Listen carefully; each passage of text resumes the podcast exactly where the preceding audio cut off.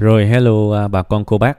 À, bữa nay là một cái buổi trưa à, cũng cuối tuần và đang lim dim mở mấy cái bài của Mal Davis để nghe chơi thì sực sực nhớ là chưa có thu uh, tâm sự buồn vui.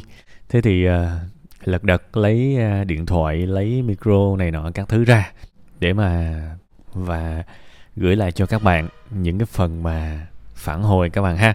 Tôi rất là muốn một cái sự gần gũi với tất cả quý vị và các bạn. Nên thành ra các bạn cũng thông cảm ha. Nhiều khi tôi cũng ngựa ngựa, tôi kể sơ sơ chút xíu về cái bối cảnh để mọi người gần nhau hơn. Để cái môi trường khoảng cách Internet các thứ nó được xóa nhòa.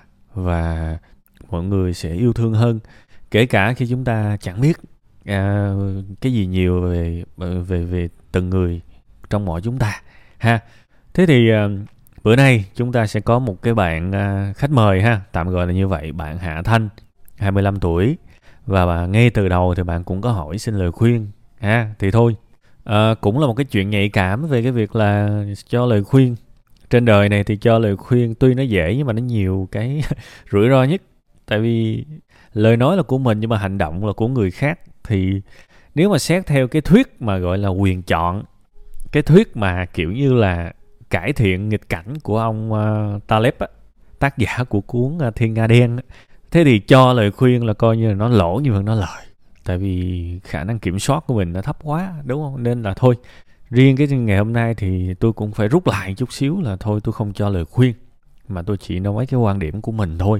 Ha, tôi nói cái quan điểm của mình và hy vọng bạn có thể nhìn vào đó để tham khảo nha. Thế thì uh, quay trở lại câu chuyện của bạn và, và ba bạn muốn bạn... Uh, có những cái thử thách ở khách sạn năm sao ha. Thế thì uh, quan điểm của tôi, nếu tôi là con của ba bạn, thí dụ ha, thí dụ thôi, nếu tôi là con của ba bạn thì tôi tôi sẽ suy nghĩ như thế này. Thực ra nếu bản thân tôi chẳng biết là tôi thích cái gì ha, tôi không thể nào tự mình nghĩ ra được cái việc mình thích gì, thì tôi sẽ rất cảm ơn nếu ai đó nhiệt tình hỗ trợ và cho tôi một con đường. Tôi nói thật, tại vì tôi, đường nào tôi cũng ngồi không. Thế thì nếu mà có một người nhiều kinh nghiệm, nhiều kiến thức offer cho mình một cái điều gì đó, kể cả mình thấy mình cũng chả thích gì, thì tôi nghĩ đó là một cái hành trình nó cũng xứng đáng. Tại vì nó chỉ đau khổ đau đớn khi mà bạn biết bạn thích cái gì rồi mà người ta ép bạn phải bỏ cái đó làm cái khác, thì cái đó mới là sự độc ác. Còn đằng này mình không thể nào tự nghĩ ra được cái gì thì thôi tôi nghĩ là chơi ha, quan điểm của tôi ha. Ờ, đương nhiên tôi là đàn ông, tôi cũng uh, va chạm nhiều nên có thể cái cái suy nghĩ của tôi khác bạn. Thế thì nên tôi mới nói là ngay từ đầu là đây là câu chuyện của của của sự tham khảo thôi ha.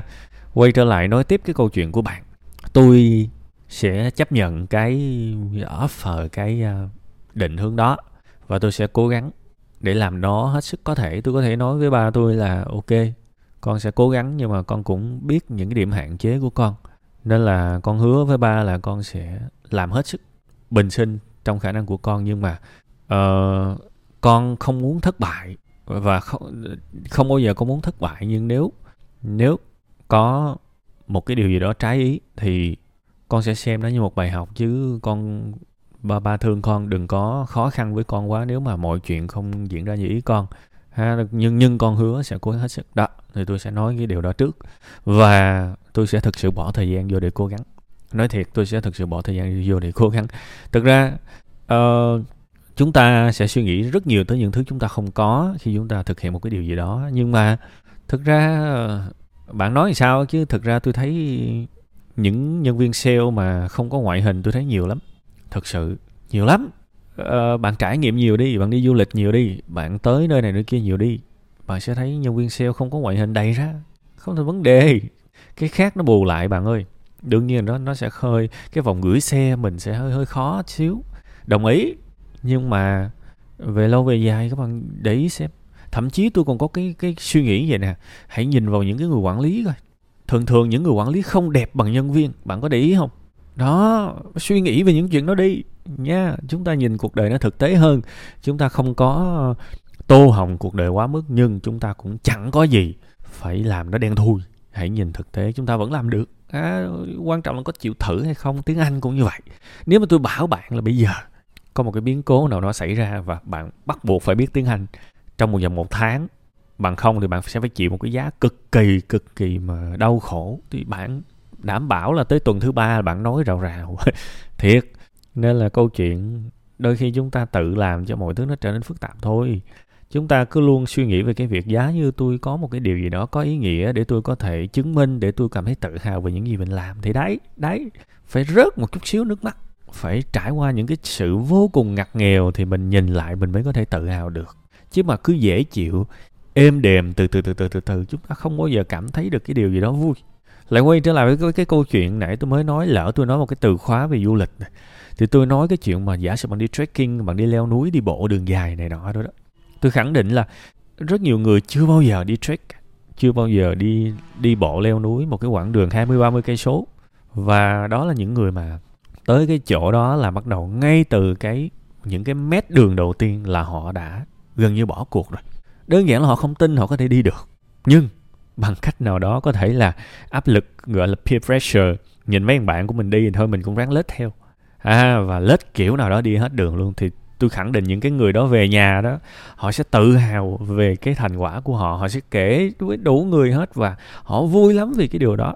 Một cái điều mà họ nghĩ họ chưa làm được. Thì tôi nghĩ là cái trải nghiệm của bạn bây giờ cũng như thế. Cứ challenge accepted, đại khái là um, chấp nhận thử thách. Vậy thôi. Mình có thể thất bại nhưng mà khi mà mình thực sự cố gắng cho một cái điều gì đó, chính cái quá trình đó nó sẽ cho mình rất nhiều bài học. Tôi cảm thấy tất cả những cái sự vui sướng trên đời này nếu mà nó đi kèm với cơn đau tự nguyện, nó rất lành mạnh. Giống như là tập gym. Tập gym chỉ sướng sau khi đã chịu đau. Thật luôn. Hãy để ý chuyện đó. Đọc sách cũng vậy. Đọc sách chỉ sướng sau khi nhức đầu. Đến một giai đoạn, bạn sẽ cảm thấy không có phê gì cả khi mà bạn đọc những cuốn sách quá dễ. Những cuốn sách mà xung quanh mọi người nói đi nói lại về nó. Những cuốn sách phổ thông. Những cuốn sách mà bạn đọc cái bạn hiểu liền. Bạn sẽ không còn niềm vui với những cuốn sách đó nữa. Bạn nâng lên. Bạn kiếm những cái cuốn cực kỳ khó đọc. Nhưng cái, cái cuốn sách khó đọc đó nó sẽ giúp bạn có khả năng đọc nhiều cuốn khó hơn. Và đặc biệt, nó sẽ làm cho bạn cảm thấy vui sau khi trải qua những cái cơn nhức đầu. Rồi bây giờ coi đá banh thử coi. Một cái trận đấu mà thắng dễ quá thì chả có ông nào ăn mừng theo cái kiểu mà yeah, yeah, yeah, yeah lên.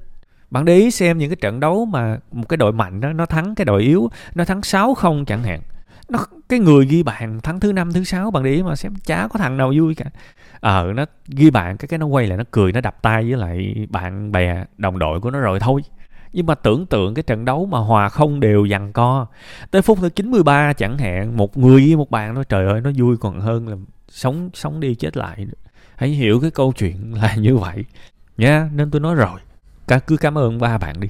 Và, và cố gắng. Thực ra ba bạn cũng muốn thấy bạn cố gắng thôi.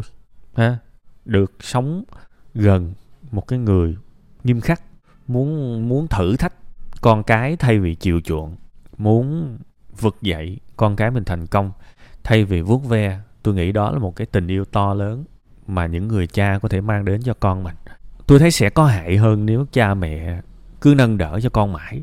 Ha, còn cha mẹ nếu cho con cái một cái đề bài để nó có thể nỗ lực thì tôi nghĩ đó là một cái dạng tình thương rất là văn minh.